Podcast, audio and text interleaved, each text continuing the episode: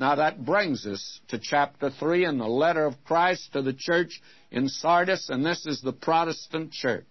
This began, I think, when Martin Luther nailed his 95 Thesis yonder on the chapel at Wartburg. And so let me just say a word about Sardis. It was the capital of Lydia. It was one of the oldest and most important cities of Asia Minor. It was inland. It was a very prominent city, well protected, high on a promontory, had a natural fortification, and you can't even get up there today. We tried it. And I want to tell you, you just can't climb up the walls. They're just too high and they're just too steep. And it was well situated on a plain watered by the Pactolus River. It was the center of the carpet industry, and it was noted for its wealth. Coins were first minted here. You remember the last prince was the wealthy Croesus. You remember he was captured by Cyrus, but he was considered the wealthiest man in the world, and everything he touched turned to gold. Sardis was ruled by the Persians, by Alexander, by Antiochus the Great, and finally by the Romans. It was destroyed by an earthquake during the reign of Tiberius. Now, there are there today at the foot of the hill the ruins of the temple of Cybele and also of Apollo. It's one of the few double temples you'll find in the world. And Cybele, or Diana, as she's known in Ephesus, was the goddess of the moon, you see. But when you get inland, it becomes a nature goddess. And also Apollo, the god of the sun. They were brother and sister. And this was a very corrupt worship, though, just like the worship of Diana at Ephesus. Now they are excavating there. I've been there several times, and they're excavating, rebuilding the gymnasium, rebuilding also the synagogue there, and they have also dug up that Roman road that is there. And the thing that thrills me when I look at that road, I know Paul walked up and down that road. Now, let me read verse 1. He says, And unto the angel of the church in Sardis write, These things saith he that hath the seven spirits of God and the seven stars. I know thy works, that thou hast a name, that thou livest and art dead. Now, this is Protestantism. It comes in the period from about 1517 AD to about 1800 AD is the period covered by this particular church here. He mentions the seven spirits of God. That's the Holy Spirit. And Protestantism today as a whole has a name that it lives, but it's dead. How many Protestant churches just go through the form? Or they're building all the time, and people are coming, especially Sunday morning, not many at the midweek service when they really ought to come to hear the Word of God. But that's Protestantism today. It has a name that it lives, but it's dead. And he presents himself to this church as the one having the seven spirits of God. That is, He is the one that sent the Holy Spirit into the world, and the church and Protestantism needs the Spirit of God today working in the church. We think we need methods, and there are all kinds of band aid courses for believers. You can put on a little band aid, it'll solve all your problems. My friend, what we need to do is to get to the person of Christ that only the Holy Spirit can make real to us and make living to us. This is the thing that Protestantism needs today. And during the dark night of the dark ages, the Holy Spirit was still in the world doing His work. And He moved in the heart of a man like Martin Luther and John Calvin and John Knox and many, many others. And the Lord Jesus said, I know thy works. That's the word of commendation. And it's a word common to all periods, however. And this is the period that recovered the doctrine of justification by faith. But thou hast a name that thou livest and art dead. That's a frightful word of condemnation. And that is a picture of Protestantism today. All of the truth was not recovered by the Reformation. We need to recognize that. I think that today eschatology, prophecy, is just being developed in our day. Now, verse 2 be watchful and strengthen the things which remain that are ready to die, for I've not found thy works perfect before God. Now let me give you my translation. Wake up and watch out and establish the things which remain, which are about to die. I have found no works of thine fulfilled, perfected. Now, this is the second word of condemnation. And it's a word of warning. And it had particular meaning in Sardis. You see, Sardis, as I said, was on the top of a mountain. I've tried to get up there twice, and I haven't been able to make it. And others have tried. But it has one entrance on the south side, and that was the only way you could get into the city in the old days. So all that Sardis had to do was to put a guard at that one place, uh, detail there, and watch the city. But on two occasions, the guard went to sleep. One time, it was when there came into the city Cyrus, the Persian, and the Medians came in and took the city. And then again, Seleucus later on did. For instance, a Median soldier scaled a parapet while the guard slept, and that is 549 BC. In 218 BC, a Cretan likewise slipped over the wall while the sentries were careless. Now the Lord says something to this church. He says, You wake up and watch out. And that was embarrassing to this city. They had gone to sleep on two occasions. Now he says, I'm coming to you. So stay awake.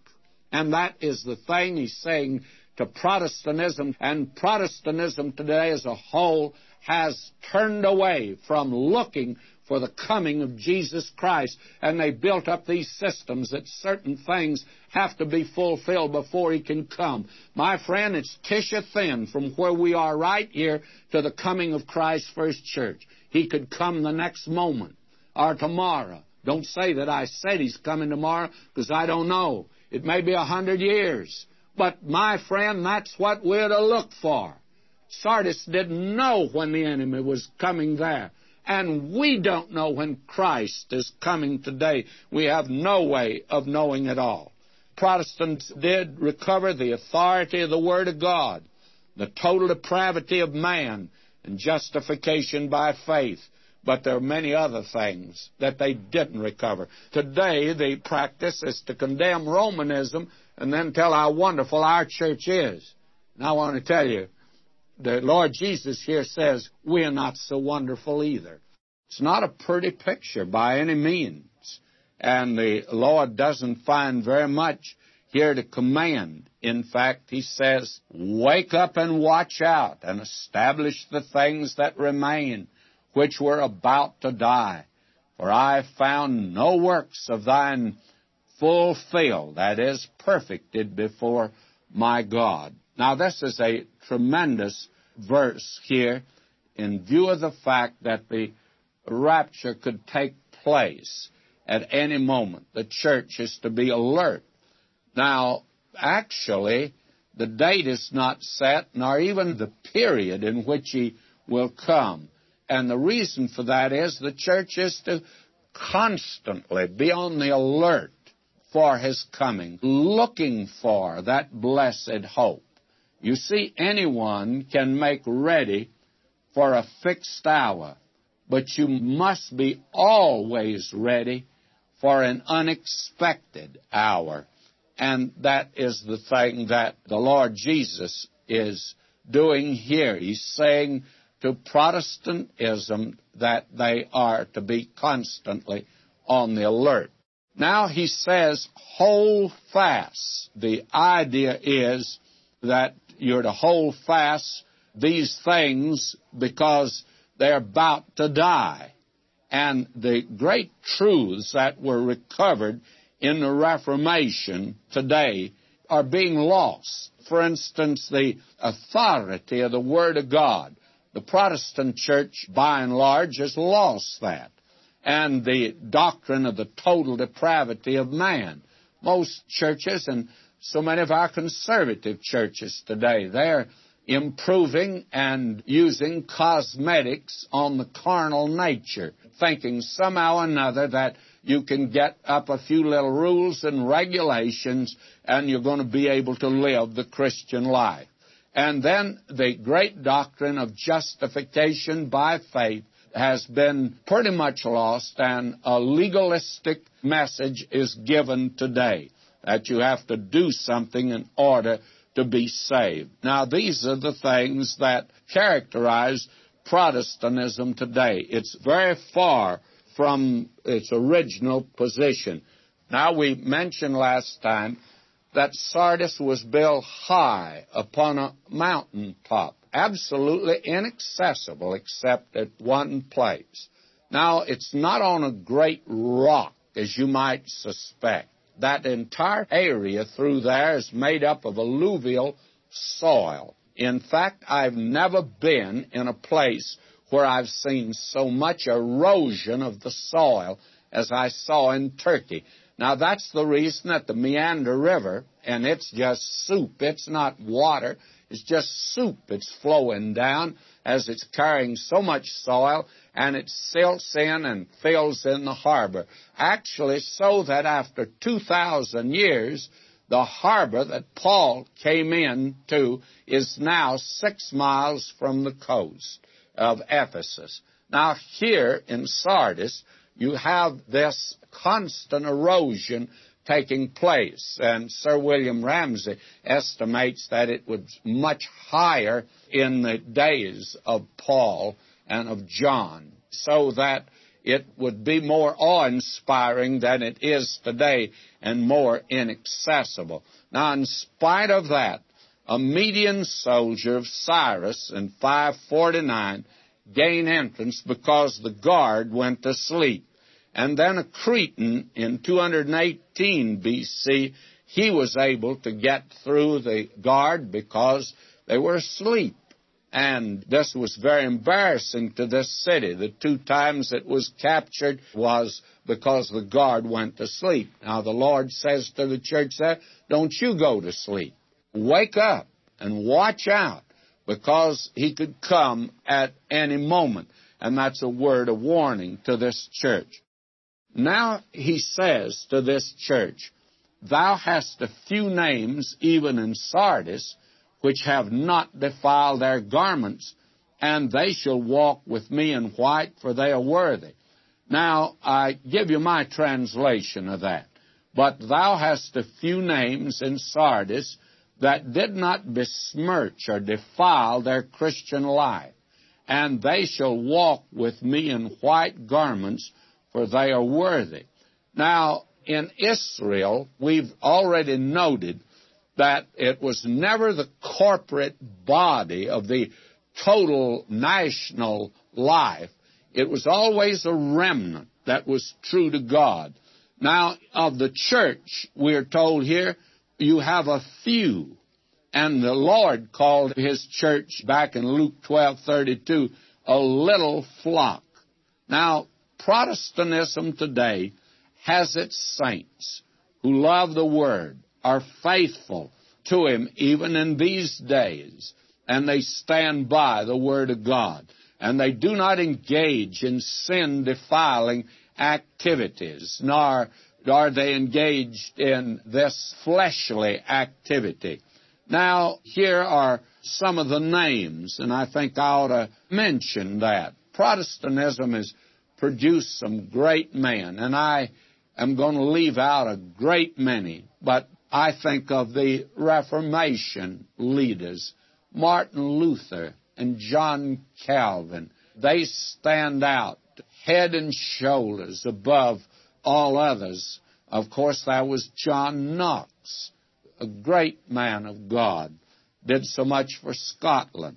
Then later on, that was John Bunyan, the great Baptist who wrote Pilgrim's Progress, which was his own life, of how God marvelously saved him. And then John Wesley, the founder of the Methodist Church, how God marvelously saved that man and used him in such a way that he is given credit by the historian as saving England from the revolution that destroyed France and prevented it from ever becoming a first rate nation again.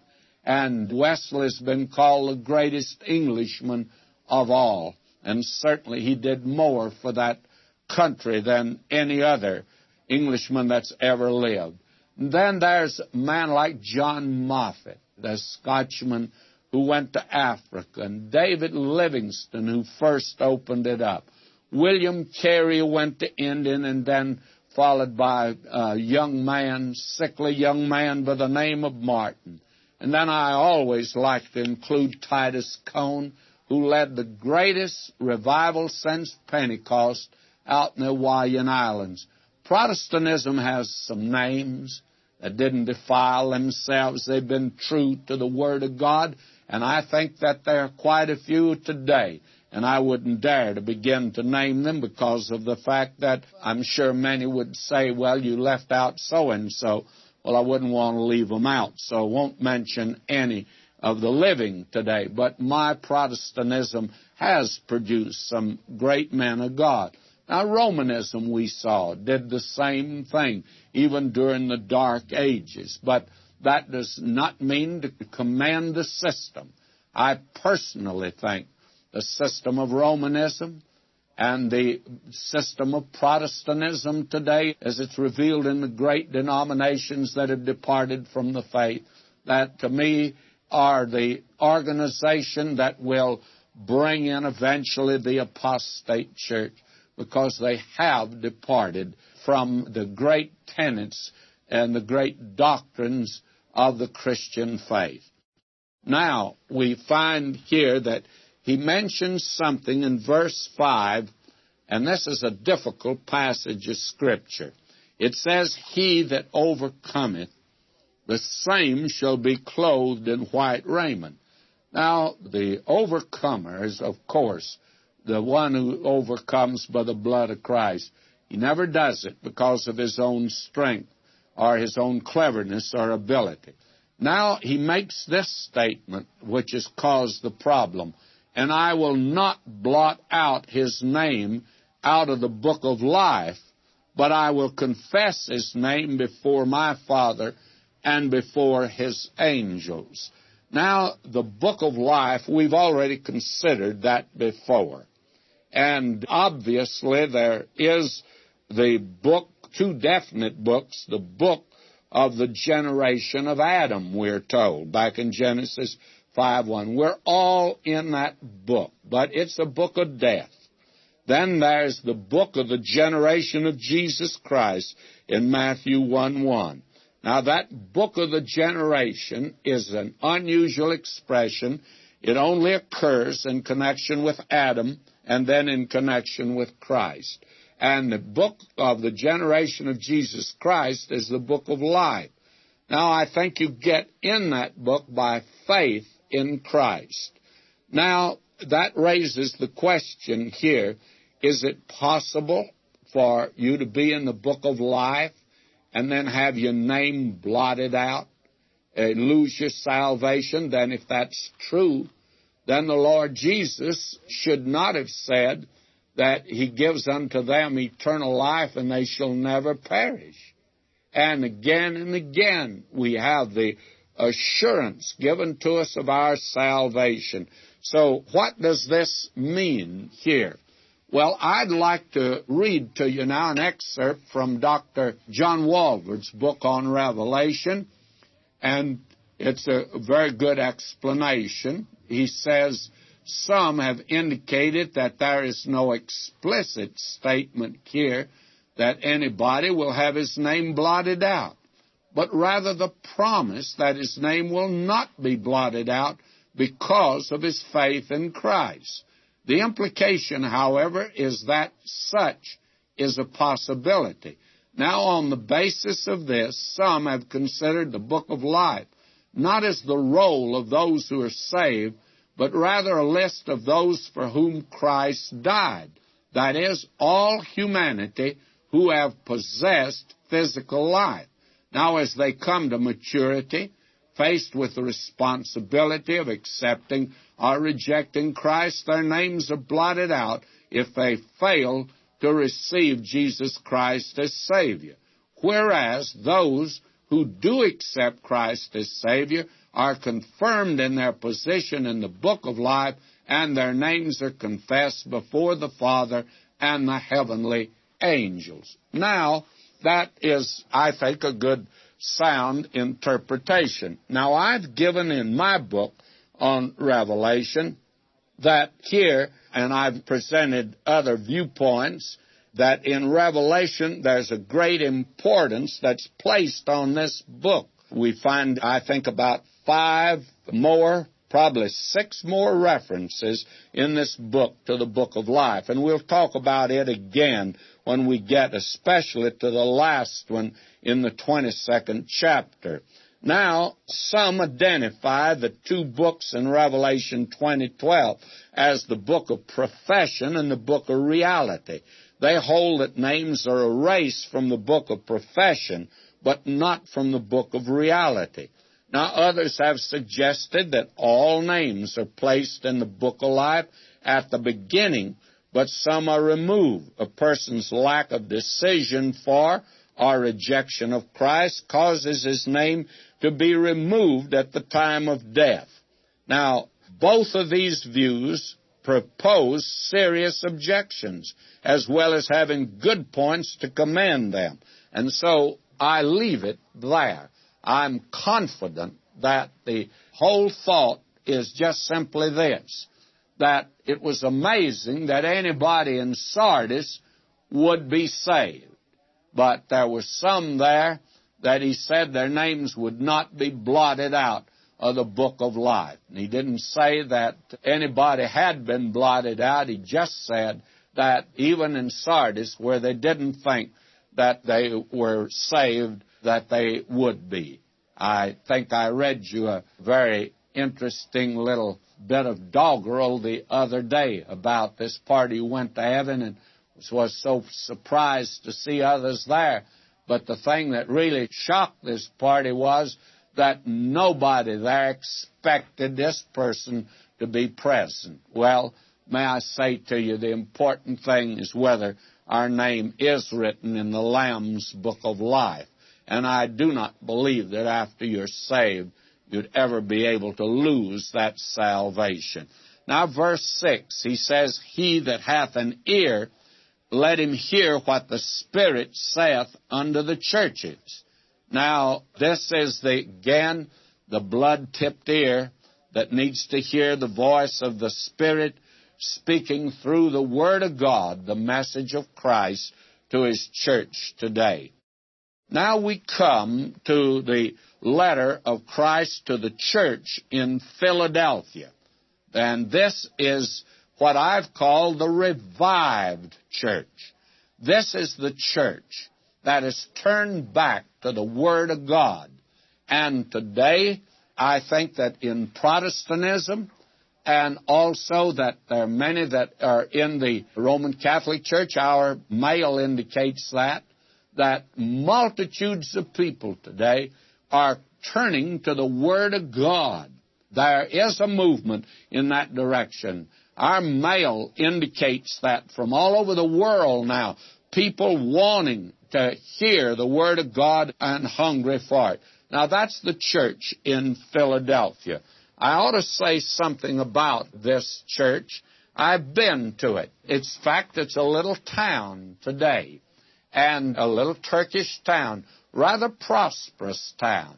Now, it's inland just about as far as any church that we know anything about, with the exception of Laodicea and Colossae. Colossae is probably farther inland than any other. But this church of Philadelphia is inland, and it was like a Greek colony that was over in this Anatolian area that the Greeks, of course, considered heathen and pagan. In fact, the Greek word for it was barbarian. In fact, anybody who wasn't a Greek was a barbarian back in those days.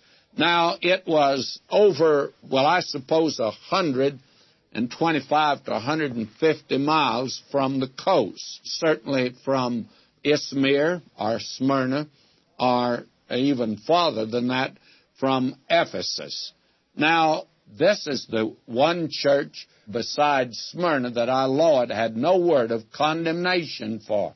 Why? Because it's turned to the Word of God. And it's interesting that the two churches he did not condemn, that the places are still in existence. though the church has disappeared. However, in Philadelphia, there's something there that is quite interesting, and I'd like to tell you about that. First of all, there is the remains of a Byzantine church, which reveals that Christianity was active there up to about the 12th or 13th century. And the people who keep that area must be Christian. They don't say much about it, and I couldn't converse with them, but they very graciously brought me out a dipper, it was, of water and a pitcher. And it gets hot over there, and it was very warm. And they brought that out, and the man and his wife that brought it were just all smiles. I couldn't talk to them, they couldn't talk to me, but we did communicate I think, something of Christian love. And I did experience that there. That's still in Philadelphia. But that is not the pillar that is mentioned there.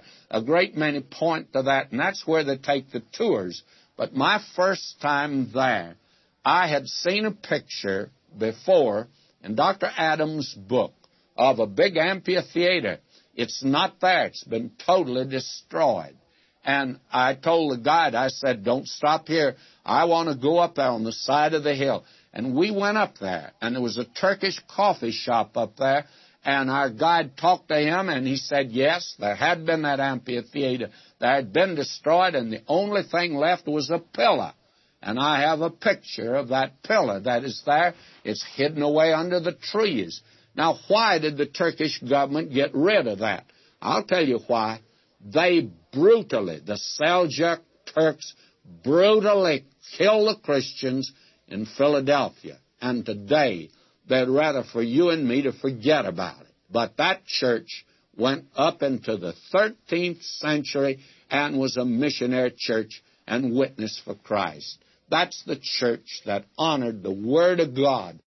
Now that city is in a very beautiful valley that is inland a great deal. It is in a valley that the river there empties into the Hermus River, and it runs actually north and south. It is a beautiful section, one of the widest valleys of all, and it's built up against the side of this mountain range. There's several mountains that are there, and the old city that was there in John's day and probably Paul's day and the days of the apostles. It had a great acropolis, great theater there, and the city was built at the foot of the hills. Now that city is spread out a great deal, and it's a typical Turkish town that is there. Now it is in an area where it's subject to earthquakes some have asked the question, what happened to the great population that was in that area? Well, they left primarily because of earthquakes and, of course, warfare. When Tamerlane and these great leaders, pagan leaders, came out of the east and the Seljuk Turks came into that section, it was a time when those that were left were slaughtered, so that today the original population is not there at all. But this city has had continuous habitation from the very beginning. And as we have said, it was like an island out in Lydia, out in the Anatolian country, and the Lydian language was spoken there at first. But by the time you come to the apostles, the Greek language had taken over, and it was a typical Greek colony that was there. It was a great fortress city. It was to waylay the enemy that would come in to destroy the great cities like Ephesus and Smyrna and Pergamum. Those were the three great cities. These other cities were largely fortress cities where garrisons were stationed to either stop the enemy or to delay him as he marched toward the East Coast. Now, this is in a country where we called attention last time that erosion is at work. And the soil is quite alluvial, but very fertile soil. Beautiful laurel trees, around, many flowers, and I noticed that they grow just about everything there that is imaginable. But at Philadelphia, it was an area where there were many vineyards, especially on the side of the hill, and the god that the pagans worshiped there was Bacchus, and they were very much given there to idolatry. But Christianity certainly got a good foothold in that area. Now, the city did not get its name, as so many seem to think, from the Bible. Actually, the city got its name because of the love that Attalus II had for his brother Eumenes. Eumenes was king of Pergamum. And this man, Attalus, had a great love and loyalty for his brother. And because of that, it's called the city of brotherly love, as he was here. This was the outpost of Greek culture in a truly Asiatic and Anatolian atmosphere. And there was the Greek temple there of Bacchus, as we've indicated. Now, it was called a Little Athens because of the fact it was in that area and certainly was truly Greek. Now, in AD 17, a great earthquake struck that city and totally destroyed it. And the same earthquake totally destroyed Sardis and many other Lydian cities through that area. And Tiberius, the emperor, allocated a million dollars for the rebuilding of these cities, and they were, of course, built back. Now, this is the place where Christian and Saracen fought here during the Crusades. And here in 1922, Turkey and Greece fought. And there is apparently there a few Christians. They're under cover, of course, today because they'd be severely persecuted. And I told about my experience there at the ruins of that Byzantine church. Now, this church was in a very strategic area, by the way, to be a missionary church, for that actually was what it is. Now, this is the church that we've labeled the revived church. The church that returned back to the Word of God and began to teach the Word of God. And that represents, I think, Protestantism today. It began, I think, back in the, actually the last century. And it has gained since then. So that Bible teaching today is not something that is new by any means, but it has certainly become rather popular. We feel very definitely that we've come in, this program of Bible teaching has come in on the crest of a wave of interest in the Word of God today. In other words, we do believe that God has raised us up for this particular hour. We have that conviction. Now in verse 7, and to the angel of the church in Philadelphia write. Now, remind you again, the angel is the human messenger, the pastor of the church. This is the Lord's method in all of the churches. He says, These things saith he that is holy, he that is true, he that hath the key of David, he that openeth, and no man shutteth, and shutteth, and no man openeth. Now, he always draws something from that vision of himself as the glorified Christ, our great high priest. Now, will you notice? He reminds them that he's holy. He was holy at his birth. He was holy at his death. And he's holy today in his present priestly office. And he is so called. You remember at his birth, that holy thing that is born of thee, the angel had said to Mary. And in his death, he was holy.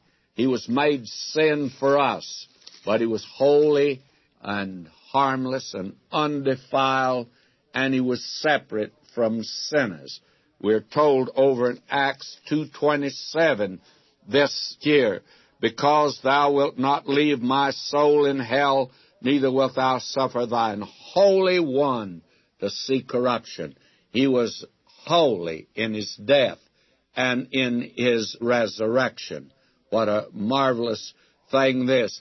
Now he is also holy today in his high priestly office, by the way. And I turn over to the seventh chapter of Hebrews, and I'd like to just share that verse with you there, the 26th verse. Listen to this. For such an high priest became us, who is holy, harmless, undefiled, separate from sinners, made higher than the heavens. Now, he's also true, we're told here. He is the way, the truth, and the life. And true means genuine, with an added note of perfection and completeness. In other words, Moses did not give the true bread. Christ is the true bread. And he hath the key of David. Now, this is different from the keys of Hades and death that we saw at the beginning.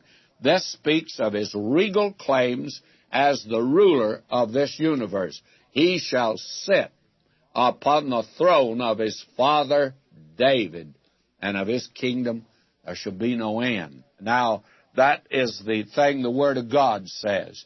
And he's to sit on the throne of David in the millennium, but today he is a sovereign, but he's sitting at his Father's right hand, waiting for his enemies to be made his footstool. And he is the one that is able to open and to close. And because of that, he's a comfort to those today. Now he says to this church, I know thy works Behold, I have set before thee an open door. No man can shut it. For thou hast a little strength, and hast kept my word, and hast not denied my faith. Now, this is the verse that we have taken as the motto for the Through the Bible radio program. We began with it at the first, and it means a great deal to us. I'm going to give you my translation of it, though. He says, I know thy works. Behold, I've given thee a door open, which none can shut. For thou hast a little strength, and that strength is dunamin. We get our word dynamite for you have a little power, and didst keep my word, and didst not deny my name. Now, this is the church that was true to the word of God. And you can't call it the Protestant church. You certainly couldn't call it the Roman church or any other church today. It is those churches that are all over the world, for that matter, that still remain true to the Word of God. And will you notice what he says here? I know thy works. The Lord Jesus is looking for fruit. He's looking for works in the lives of believers. We have been saved by grace, but we've been created unto good works, which God has before ordained, and we should walk in them. And friends, there's something wrong with your faith if it doesn't produce works. That's the thing you remember that James says, good old practical camel kneed James, a great man of prayer. This man said, You show me your faith without your works. I'll show you my faith by my works. Now, works is not works of law, it's works of faith. Saving faith produces works. Calvin said faith alone saves, but the faith that saves is not alone, produces something. Now he says, I've given thee a door open which none can shut. Now that could be a door to the joy of the Lord or to a knowledge of the Scriptures. And I personally think that it is a door to the knowledge of the Scriptures, which means if He opens the door, He intends for you to move in because He'll open a door of opportunity for witnessing and proclaiming the Word of God. And I believe that both go together and he says you have a little strength. And that's all we've ever had, which sometimes I don't think we got any. In other words, this is an humble group of believers which doesn't have impressive numbers of buildings and programs. I don't know, I get a little weary today about hearing even the through the Bible making reports. My, how we like to talk about those things today. My friends, that type of thing's not worth anything. We talk about the hundreds of letters of those that accepted Christ.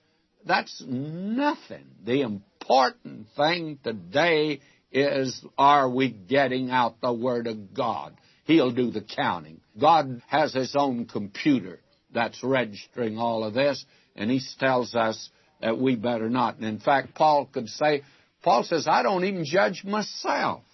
Why doesn't he? Well, Paul says, I may turn in too many converts. I may speak evangelistically, and I may give you wrong figures, and I may look at this a little different than God does. I'm going to have to wait till I get in His presence.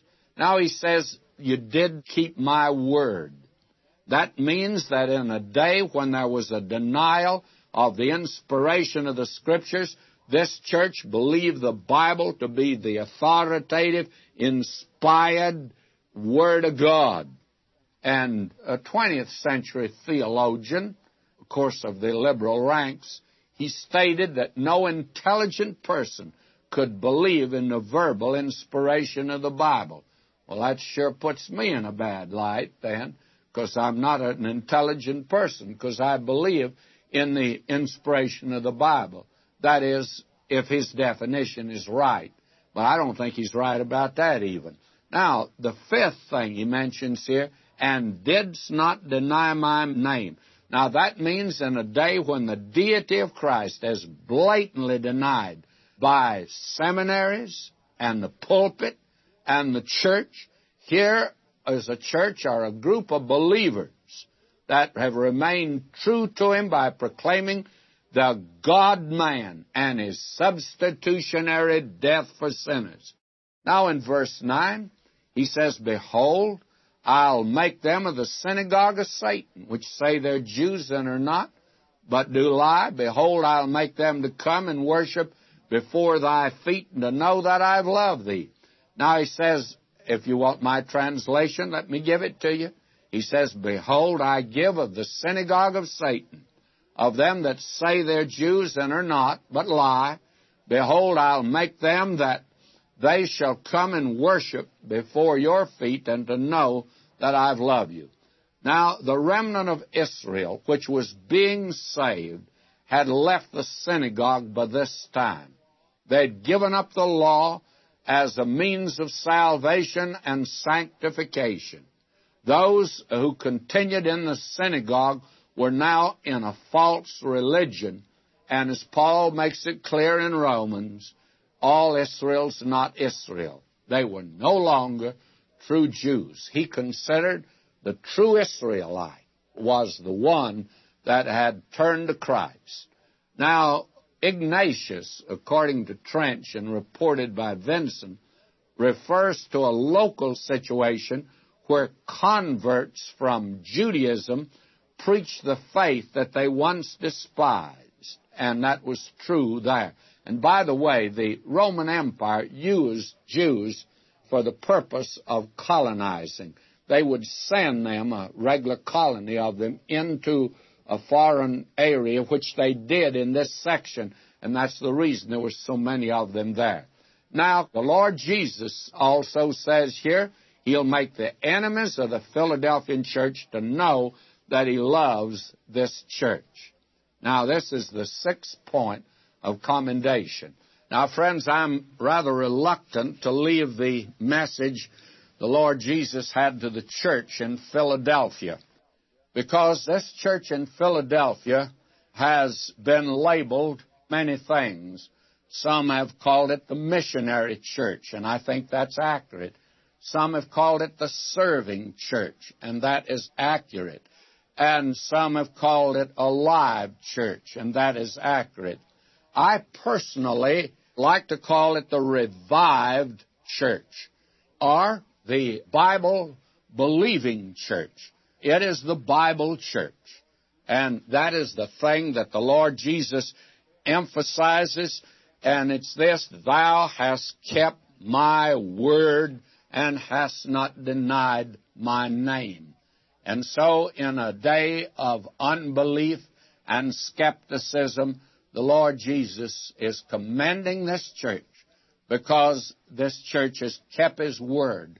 And so this is a church that got out the Word of God. And as far as we know, this church lasted longer than any of the other seven churches that are mentioned here. In fact, it lasted until the 13th century. It had a continued existence, and it was destroyed by the Seljuk Turks when they came in and they brutally murdered all of the believers that were left in this church. Now, this church sent out missionaries also, and it's the belief now that the fact that Christianity had penetrated into India so early was because this church had sent out missionaries. Now, the Lord Jesus in verse 10 says this to Philadelphia. He says, Because thou hast kept the word of my patience. And that, I think, is his word today. I believe God is still patient with a world that has rejected his word. It's not like it was back in the days of Noah. They didn't have the written word of God, yet God judged them. They did have a man bringing a message to them. But today we have the word of God. And there's a Gideon Bible in practically every room in every hotel and motel throughout the world today. I've looked in the motel in different places that I've been in different countries in both Europe and Asia and Africa, and I find that the Word of God has penetrated all of these areas. This is the church that believed in the Word of God. Now he says, Because you've kept the word of my patience, I also will keep thee from the hour of temptation or of testing which shall come upon all the world to try them that dwell upon the earth. Now, this is definitely the great tribulation period. Because beginning with chapter 4, after the preliminaries are put down in chapters 4 and 5, beginning with 6 through 19, you have the great tribulation period. This period that he says that's coming upon all the world to test those that are up on the earth. Now the Lord Jesus says, I'm going to keep you from the hour of temptation. Now, not only from that awful Holocaust that's coming on this earth, that period of judgment, but also from that period, from the hour of temptation. So that this is, to my judgment, a complete deliverance. And when he says to keep thee from the hour, I have put in my translation here to keep thee out of the hour that's coming upon the earth. Keep you out of the hour of trial that's coming upon the earth. So that by any stretch of the imagination, you couldn't say that this church is going through the great tribulation period. And I believe that the Philadelphia church continues right on through to the rapture of the church. This is the church that will go out at the time of the rapture.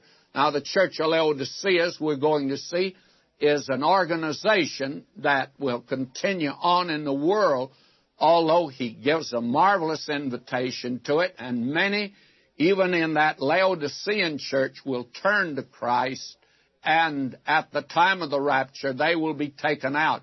But there is a church that goes through the Great Tribulation, and that is the apostate church, and that, of course, is the church of Laodicea. So that what we have here is the coming of Christ to take his own out of the world. And he promises this church that it's not going through that particular period that's coming on the earth. And I'd like to give just here a quotation from Dr. John Walvoord's book on Revelation. He says, if the rapture had occurred in the first century, preceding the tribulation which the book of Revelation describes, they were assured of deliverance. By contrast, those sealed out of the twelve tribes of Israel in chapter 7, verse 4, clearly go through the time of trouble. This implies the rapture of the church before the time of trouble referred to as the Great Tribulation. Such a promise of deliverance to them would seemingly have been impossible if the rapture of the church were delayed until the end of the tribulation, prior to the second coming of Christ and the establishment of the kingdom. He not only says this to the church, but he says, Behold, I come quickly. Now that doesn't mean soon. We've seen that back in the first chapter. It has the idea of suddenness and an air of expectation. That is, he'll come at a time they know not.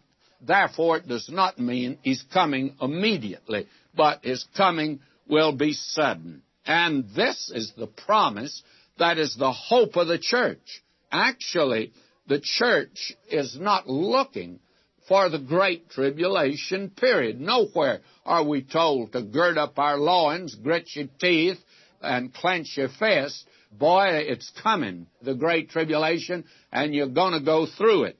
And believe me, he never says that, but looking for that blessed hope and the glorious appearing of our great God and Savior, Jesus Christ. That is the church that is to be raptured, his true church. And I don't think you can put them in any denomination or any local church. I think they're scattered throughout the world today, and you find some of them belonging to some very funny organizations, by the way, and I don't understand it, but that apparently is none of my business. They'll have to straighten it out with the Lord. I'm going to have a whole lot to straighten out myself. And so I personally would pass now from that today. I should close the last book with him saying to Philadelphia, He that hath an ear, let him hear what the Spirit saith to the churches. Now he has a message that he gives to each one of these churches. It applied to the local church, but it applies to us today also. We come to the letter of Christ to the church in Laodicea. Now, this is the last one. And this is the city of compromise, according to Sir William Ramsay. He calls it that. Now, this church was founded by Antiochus II in 261 to 246 BC. It had a Seleucid foundation. Seleucus was one of the generals of Alexander who took Syria, and Lysimachus took Asia Minor.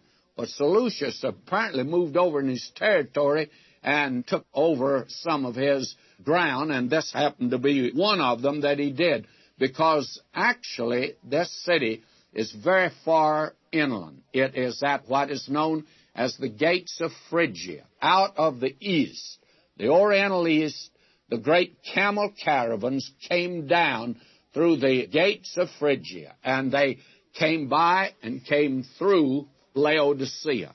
Laodicea was a great city, and this road that came out of the east and it went to Ephesus and to Miletus and also up to what we call today Izmir, but Smyrna in that day.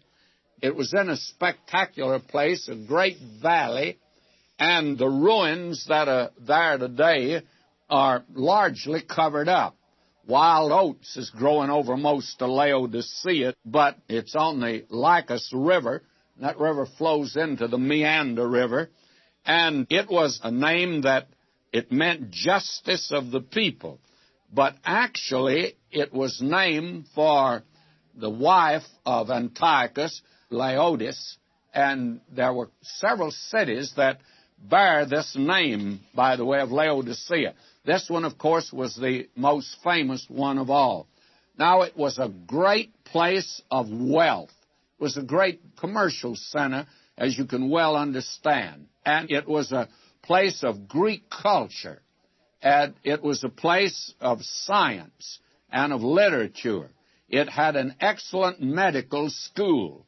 It was a center of industry with extensive banking operations. Cicero held court here, and it is said that he brought bills here that he cashed in this city. And they worshiped Jupiter or Zeus, and it was finally abandoned because of earthquakes. And the ruins there are very impressive. What you can see there are actually two Roman theaters. There's a big stadium there, and there are three early Christian churches. The ruins of them are still there. Now, actually, the city itself has not been excavated. In other words, these ruins, they protrude up through all of the debris and all of the growth that is there. As we said, it looks to me like wild oats that grow all over the place. And I heard from a man in Istanbul that there was an American foundation that had set aside two or three million dollars to excavate Laodicea. And if I wasn't so involved, I'd love to go over there and join in that excavation. I think it would be very much worthwhile. Now, this was a city that was a big business place. They made clothing there and they manufactured an eye salve. You can stand on the ruins of Laodicea and look around at the hills that are not too far away, and from there you can see where Colossae is located. You can also see back toward Hierapolis, where the springs are, and actually the greatest ruins are not in Colossae or Laodicea, but really in Hierapolis. But the hills there have a very funny color. And they took that clay and they made it into a salve for eyes and also for ears. And it was shipped all over the Roman Empire. Now, today, the chemical analysis reveals that there's nothing healing in that clay at all. But somebody made good money at it in that day, and somebody says, well, today we're civilized my friends, there's a lot of medicine on the market today won't do you a bit of good, and we're just buying it just fast as we can. In fact, we're given high pressure advertising, so we buy it. We better not criticize these people too much. But the Lord Jesus did. He told them they better buy the real eye salve that would open their eyes. But now we're going to see that. Now he says this, verse 14, And unto the angel of the church of the Laodiceans write, these things saith the Amen, the faithful and true witness, the beginning of the creation of God. And I'll change that now and give you my translation. To the messenger of the church in Laodicea write, These things saith the Amen, the faithful and true witness, the beginning of the creation of God. Now, this is the only place in Scripture where Amen is a proper name and it's the name of Christ. Over in Isaiah 65:16, it should read, "The God of the Amen."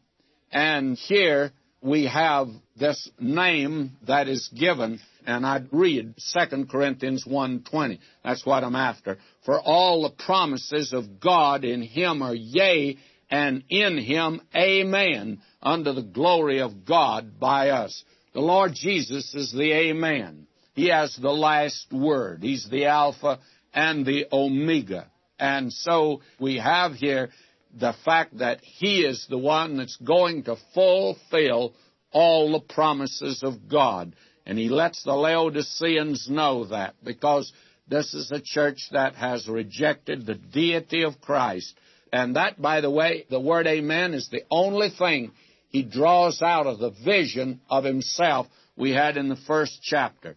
Now he says he's the faithful and true witness. And this reveals that the Lord Jesus Christ alone is the one who will reveal all and tell all. In this day when it's very difficult to hear the truth, you certainly don't get it through the news media today, and you don't get it from government, and you find that even colleges are great brainwashing institutions. The military does practically the same thing today. who can you believe? Well, there's one who is the faithful and true witness even in the days of apostasy because you can't believe the church in many instances. The liberal church has no message for this hour. And now he's called the beginning of the creation of God. That means he's the creator in this day, which has accepted the myth of evolution. The evolutionary hypothesis is that which is accepted. And as I said to a college professor, a friend of mine, he and I were in school together. He's accepted the evolutionary hypothesis, and he says, I want facts. I want science. I said, wait just a minute. I said, there are not but two explanations for the origin of this universe you and I live in. One is speculation, because nobody was there to see it. Nobody's able to come up with the answer. The other is revelation. It's what the Word of God says. Now, I said very frankly, the difference between you and me is you accept speculation, I accept revelation. And as far as I'm concerned, I feel like I'm on more solid ground because I have the testimony of the one who did the creating, and he ought to know something about it, by the way. And he is the beginning of the creation of God.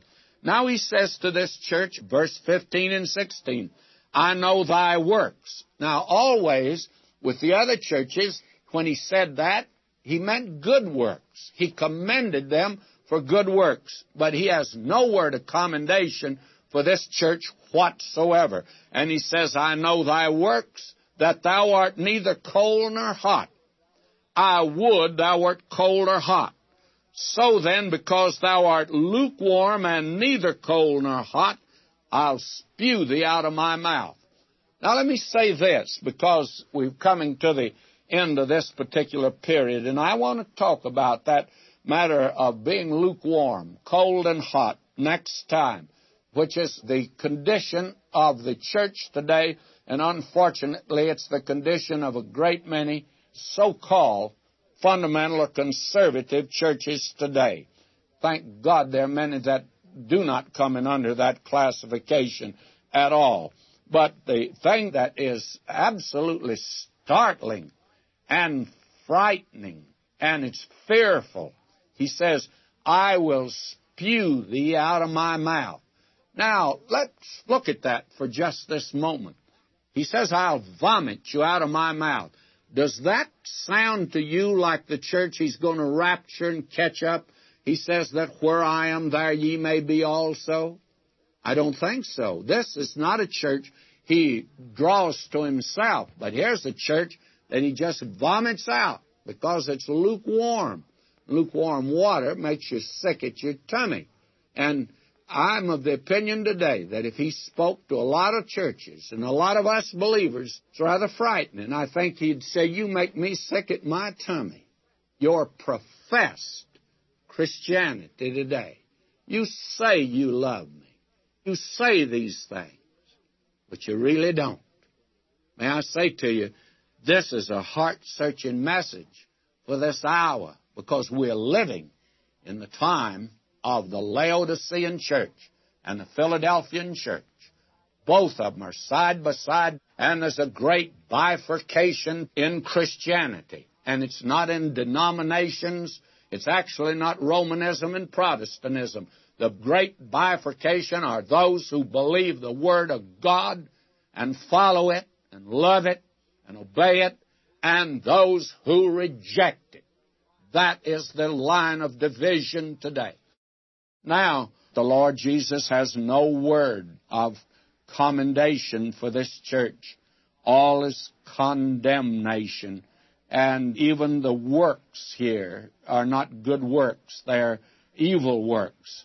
And the church was neither cold nor hot. Now, that had a background and a local meaning in that day. In Thyatira, they were down in very much of a plain, although it's quite hilly there. It's in a great valley, and the Phrygian mountains that are in the distance to the east. In fact, it's at the gates of Phrygia. Both the Laodicea and Colossae are in that unusual location. And between Laodicea and going on up to the Phrygian mountains, there was in this valley a great temple. And it was the temple, Anatolian temple of the Phrygian god Menkaru, or the Carian man. This was actually the primitive god of that area. But the temple that was built there was the very center of all society and of the administration and of trade and also, of course, of religion. And it was a very primitive religion there, and they had a great market there.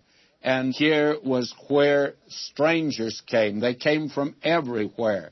And they came and traded in this great market. It is something these people apparently always engaged in. I suppose that great market in Istanbul today is very similar to it. And then also it was a place where they had a great medical school. Now, of course, again, this was very primitive and actually very heathen. And here is where they developed what is known in the Roman world as Phrygian powder. It was for the ears and for the eyes because they used that chemical that they took out of the hills there. It's unusual type of clay, and they put with it spikenard, and it was sold all over the Roman Empire. This was a very wealthy place. Now, being down in the valley, they had difficulty getting water in Laodicea. And I've stood right there in the ruins and I've looked toward the south to those mountains that are there, those Phrygian mountains. And some of them are very high. And I've been there around the 1st of June, and there's still an abundance of snow upon top of those mountains the Laodiceans built an aqueduct to bring that cold water down from the mountains and bring it into Laodicea. They needed the water. Now that water left up in the mountains, it was ice cold. But time it made all that trip down the mountain and it got to Laodicea, it was lukewarm. And lukewarm water's not very good. Now, down the valley, actually down where this river here joins the Meander River, why there is a hot springs, and the springs are so hot, the steam that comes out, that the Turkish government has kept it, and they're using that today, and I understand intend to use it more and more because of the fact that it's there in abundance. Well, this is the hottest water you can imagine. A lot of it is just steam.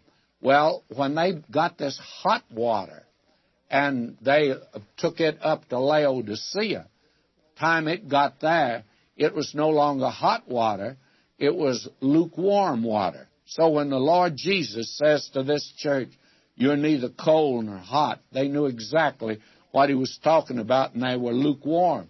And they'd been drinking lukewarm water for years came out of the mountains ice cold. It came from these springs down near the Meander River, red hot. By the time they got it, whether hot or cold, it was lukewarm to them, and it was sickening. That is a sickening water. Even today, we like to put a little ice in our water, or many folk drink hot water. But lukewarm water is just not good, friends. And the Lord Jesus said that this church was neither cold nor hot, and he'd spew it out of his mouth. Now, that cold church actually means that it was a church that had denied everything, and it was given over to a formality, and it was carrying on an active opposition to the Word of God and to the gospel of Christ. It opposed it. And you find that today in liberalism, that they are in active opposition to the gospel of Jesus Christ. Then there was the hot, and that speaks of those with real spiritual fervent passion. That was like the Christians of Ephesus who were even then getting away from their best love Oh, the Spirit of God had brought them to a high pitch in their personal relationship to Christ. But this church was not hot either. It wasn't cold and it wasn't hot, just lukewarm. And between those positions of hot and cold, you have this lukewarm state. And I would say that that is a picture of many, many churches today, the great denominations that have departed from the faith. There are many churches in these denominations and out of them also. They attempt to maintain a middle of the road position. They do not want to come out just flat footed for the Word of God and for the great doctrines of the Christian faith. But at the same time, they don't want to be known as a liberal church. So they play footsie with both groups. I know certain ministers that do that. I have broken fellowship with quite a few men that are extremists in both directions. Some that have become extreme fundamentalists, some become extreme liberals, and many of these men attempt to play both sides of the street. And that is a condition that's impossible. That's the thing that makes the Lord Jesus Christ sick. He very frankly says he'll spew them out of his mouth. Now, this, to my judgment, this middle of the road position is the worst kind of hypocrisy that there is. Having a name that they live, but they're dead having a form of godliness, but denying the power thereof, from such turn away. And that is what Protestantism actually assumed that position that they believed all these great doctrines. And the creeds of all of the great churches are wonderful creeds. The Westminster Confession of Faith, largely repudiated by the church that owned it for years. And then the Heidelberg Confession is a marvelous confession. And you look at the confession of these other churches, their creeds, wonderful creeds, but who's following them? Who believes them today?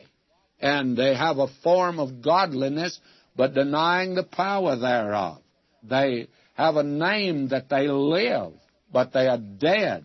They are neither hot nor cold. They're lukewarm. And this is a frightful picture that's presented. Now he says in verse 17, and I'm going to read now from my translation, Thou sayest, I am rich. Now the city of Laodicea was a rich city. I suppose Laodicea and Sardis were probably two of the richest cities in that entire area at that particular time.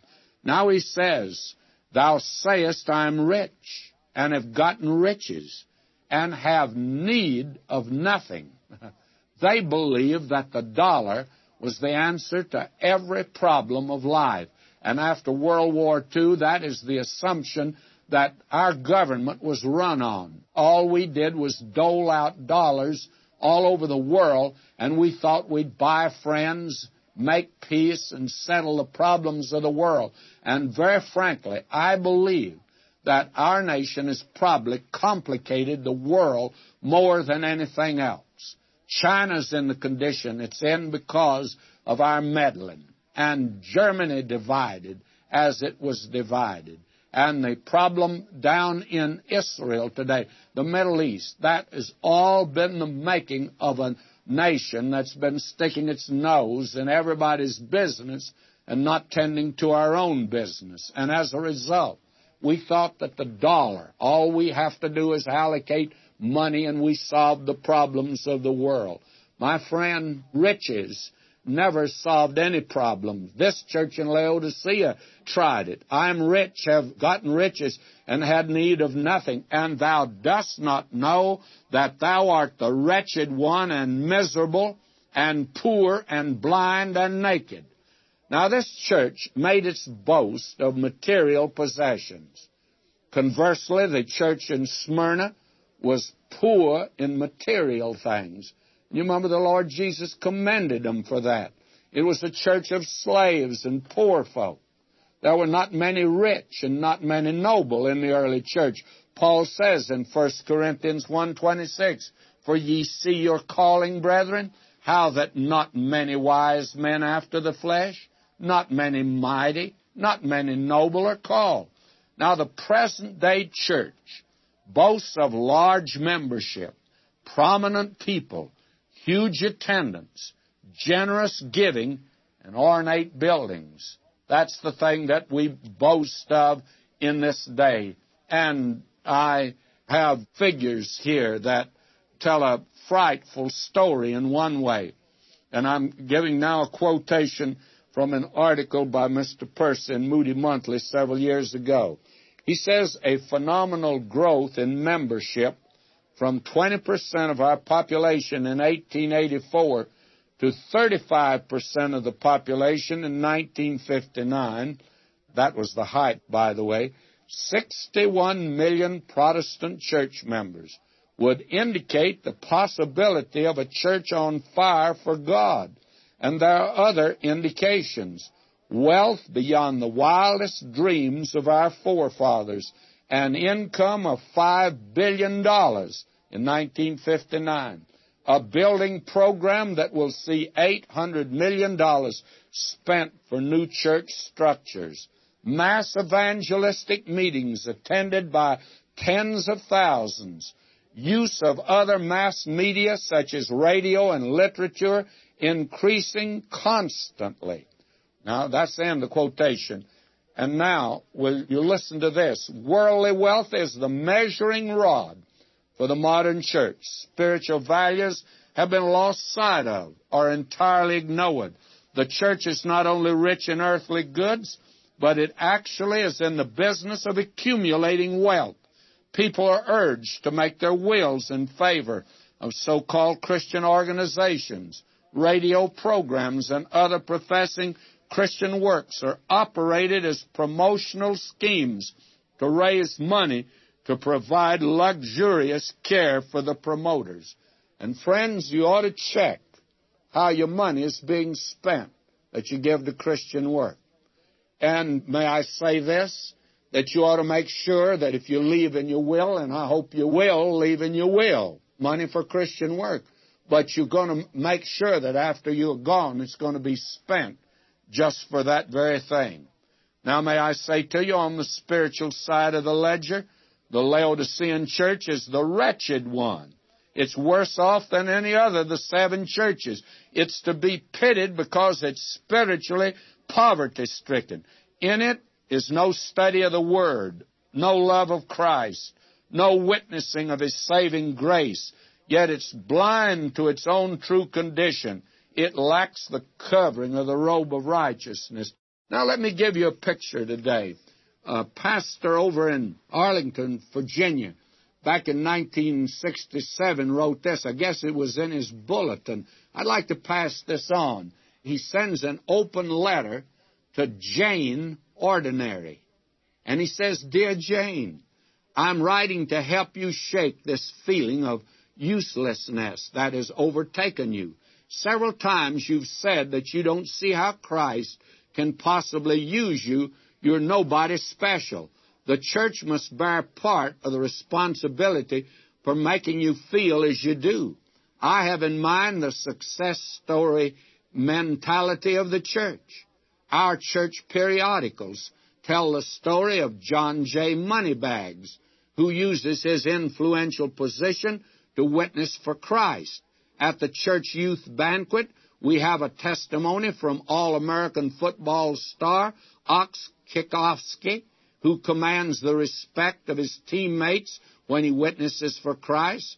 We'd led to think that if you don't have the leverage of stardom or a big position in the business world, you might as well keep your mouth shut. Nobody cares what Christ has done for you. We've forgotten an elementary fact about Christian witness, something that should encourage you. God has chosen what the world calls foolish to shame the wise. He has chosen what the world calls weak to shame the strong.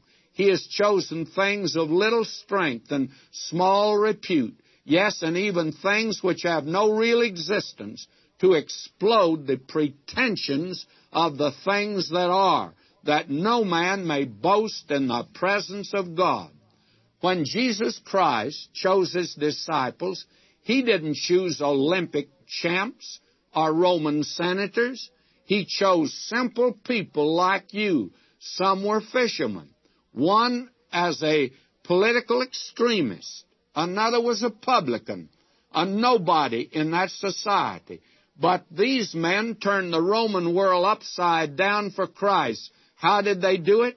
Through their popularity? They had none. Their position? They had none. Their power was the power of Christ through the Holy Spirit. Jane, don't forget that we still need the ordinary in the hands of Christ to turn the world upside down. You see, friends, that we in the church sing, the church is one foundation. It's Jesus Christ her Lord. She is his new creation by water and the word. From heaven he came and sought her to be his holy bride with his own blood. He bought her and for his life he died.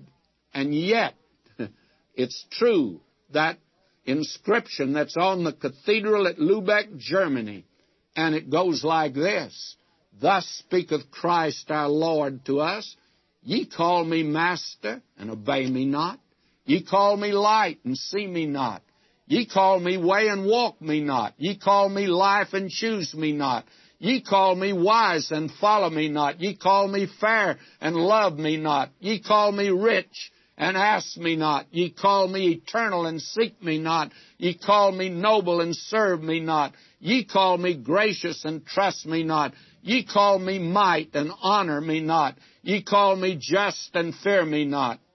If I condemn you, blame me not. This is the church in Laodicea. This is the church that Stanley High made the statement several years ago. He says the church has failed to tell me that I'm a sinner. The church has failed to deal with me as a lost individual. He says the church has failed to offer me salvation in Jesus Christ alone.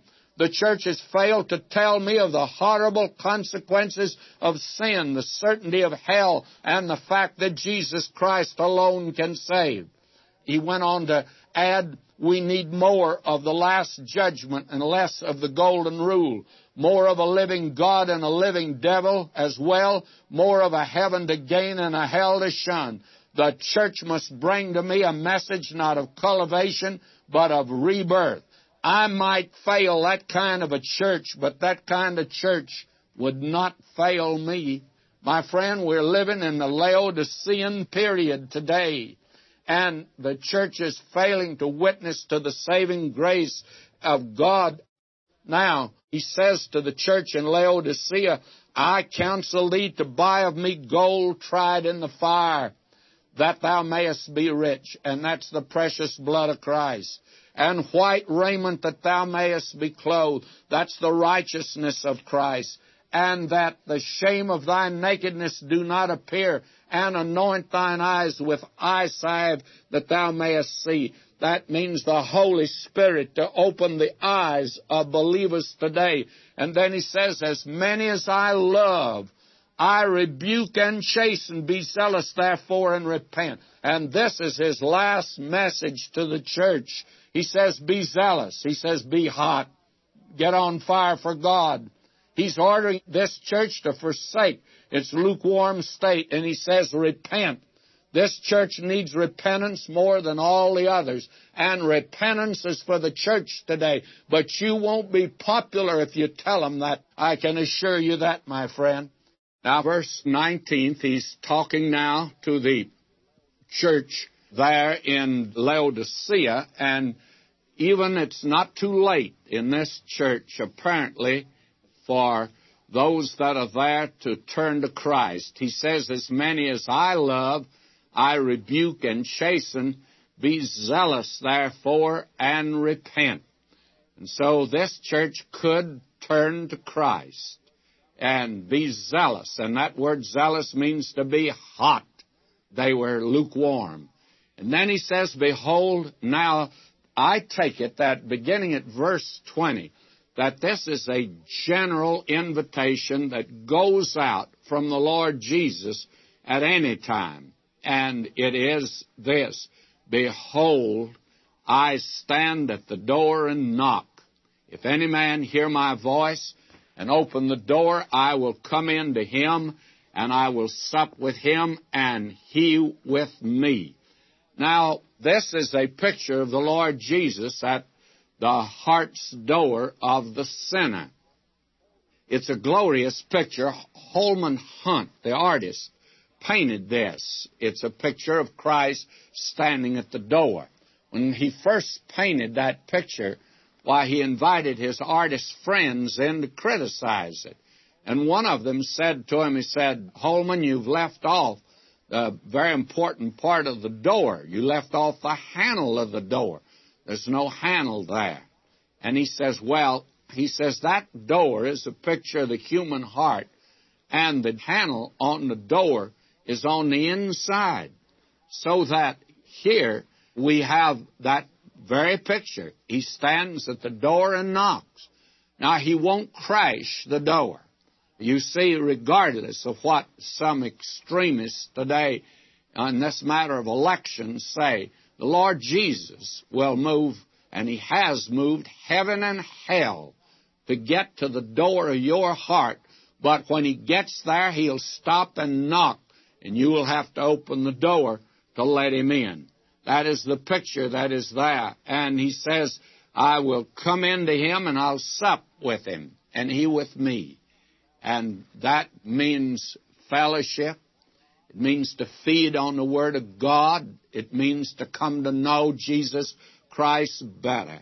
Now he says in verse 21, To him that overcometh will I grant to sit with me in my throne, even as I also overcame and am set down with my Father in his throne. And again, I call attention to the fact when he speaks of his relationship to the Father, he always makes it unique. It's here, my Father.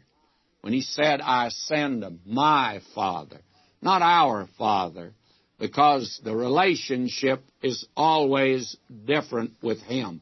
Now, he's preparing us for the next scene that'll be coming up when he says, I'm sitting on the Father's throne at his right hand. And that is the picture that we're going to see. Now he says in verse 22, He that hath an ear, let him hear what the Spirit saith unto the churches. Now this is a message, a special message from the Lord Jesus to all the churches that you need the blood-tipped ear to hear. And that's the reason that today, you and I need to be very careful about our study of the Word of God, that we not run ahead of the Spirit of God, but that we let Him be our teacher. If you have an ear, a blood tipped ear, why, He wants you to hear what He has to say. And only the Spirit of God can make that real to us. Now, that concludes these seven churches. These are the things that are.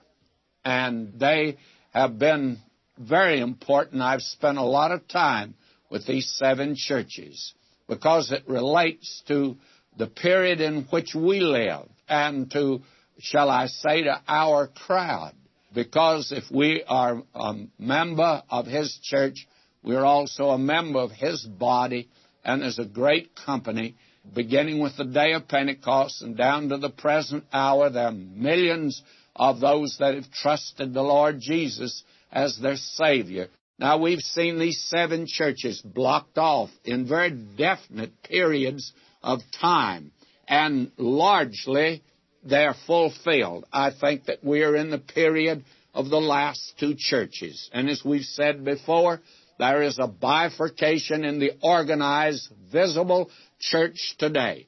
There is that church which is moving farther and farther into the apostasy. And then there is that church that is staying by the Word of God, the church in Philadelphia. That's the church that will be raptured. The other church with its tremendous organization, and it includes all of the denominations, all that profess to be Christian churches, but have long since departed from the Word of God and have departed from the person of Christ. And that division today exists in the church. One church will be raptured, the other will go into the great tribulation period. Now, may I say that there's been a message in each one of these churches. Now, personally, I've enjoyed going through these this time more than I ever have before. And the reason for that is that since I wrote my book and taught the book of Revelation the last time, I have made several trips to the churches in Turkey, that is, Asia Minor, and I have visited the ruins of all seven of these churches. I've been to all of them two times and some of them as many as four or five times. And I have always enjoyed it. And each time that we have come to a new church here, I can see those ruins before my eyes. I can see the local situation. Now, he's spoken to a local situation. And he also blocked off all the church history. These are representative churches, seven of them, the complete period of the church while it's here on the earth. But also, there is a message in each one of them for you and me today. Now, the church in Ephesus, there was a warning given, and it's for us today. There was a danger of getting away from the best love. That is, getting away from a personal and loving relationship with Jesus Christ. I think the real test today of any believer, especially those that are attempting to serve Him, is not your little method or your little mode or your little system or your dedication and all that sort of thing that is so emphasized today. The one question is, do you love Him? Do you love the Lord Jesus? Now, when you love Him, then you will be in a right relationship with Him but when you begin to depart from the person of Christ, it will finally lead to lukewarmness. The apostate church was guilty of lukewarmness. Doesn't seem to be too bad, but my friend, that's the worst condition that anyone can be in. A great preacher in upper New York State years ago made the statement. He said that 20 lukewarm Christians hurts the cause of Christ more than one blatant atheist. And I certainly would agree with that. A lukewarm church today is the disgrace to Christ. But now each one of these churches had a message for us. The church in Smyrna, he told them not to fear suffering. And believe me, that's the one thing that we are frightened of today in the church. We don't want to pay a price for serving the Lord Jesus. And yet, that is his method, by the way. And then to the church in Pergamos, or to Pergamum. He spoke to that church, and I probably just ought to reach back and lift that out. And in 2.14. He says, I have few things against thee, because thou hast there them that hold the doctrine of Balaam, and so on and those that hold the doctrine of the Nicolaitans. And the danger is wrong doctrine. And that, of course, is a grave danger today. Wrong doctrine. That was the thing that was wrong in the church in Pergamos. And then the church in Thyatira. That church, and again, turn back and look at 220. And if you'll notice that with me, I'll read it. Notwithstanding, I have a few things against thee, because thou sufferest that woman Jezebel, which calleth herself a prophetess, to teach and to seduce my servants to commit fornication, the new morality. And that's a grave danger for many today. They think they can accept Christ and then live on a low plane. You'll not get by with it, my friend, if you're His child. I can assure you that. And then to the church in Sardis, the Protestant church. There was the danger of spiritual deadness. He says you have a name that you live, but you're dead. And what about your church, brother? Is it alive? Are you alive? Are you dead in a dead church today? And there are many that are like that, and yet they talk about holding doctrine. But my friend, the important thing in Protestantism today is the fact of deadness. And that's the worst thing that I can imagine. Now, the church in Philadelphia, they were not in any grave danger because he doesn't condemn that church at all. He has no word at all to them. But he does say this to hold fast that which thou hast. Now, what was it they had? Well, he had commended them, you'll remember, because they kept his word. And we need to be very careful about that. I look back now over my ministry and men that started out true to the faith, many of them much stronger men than I was, and were men that defended the Word of God in a way that I did not in those early days. And they've departed from the faith. I'm amazed at that, but that's a grave danger, even in the church in Philadelphia today. And none of these things ought to deter us at all. This is the history of the church.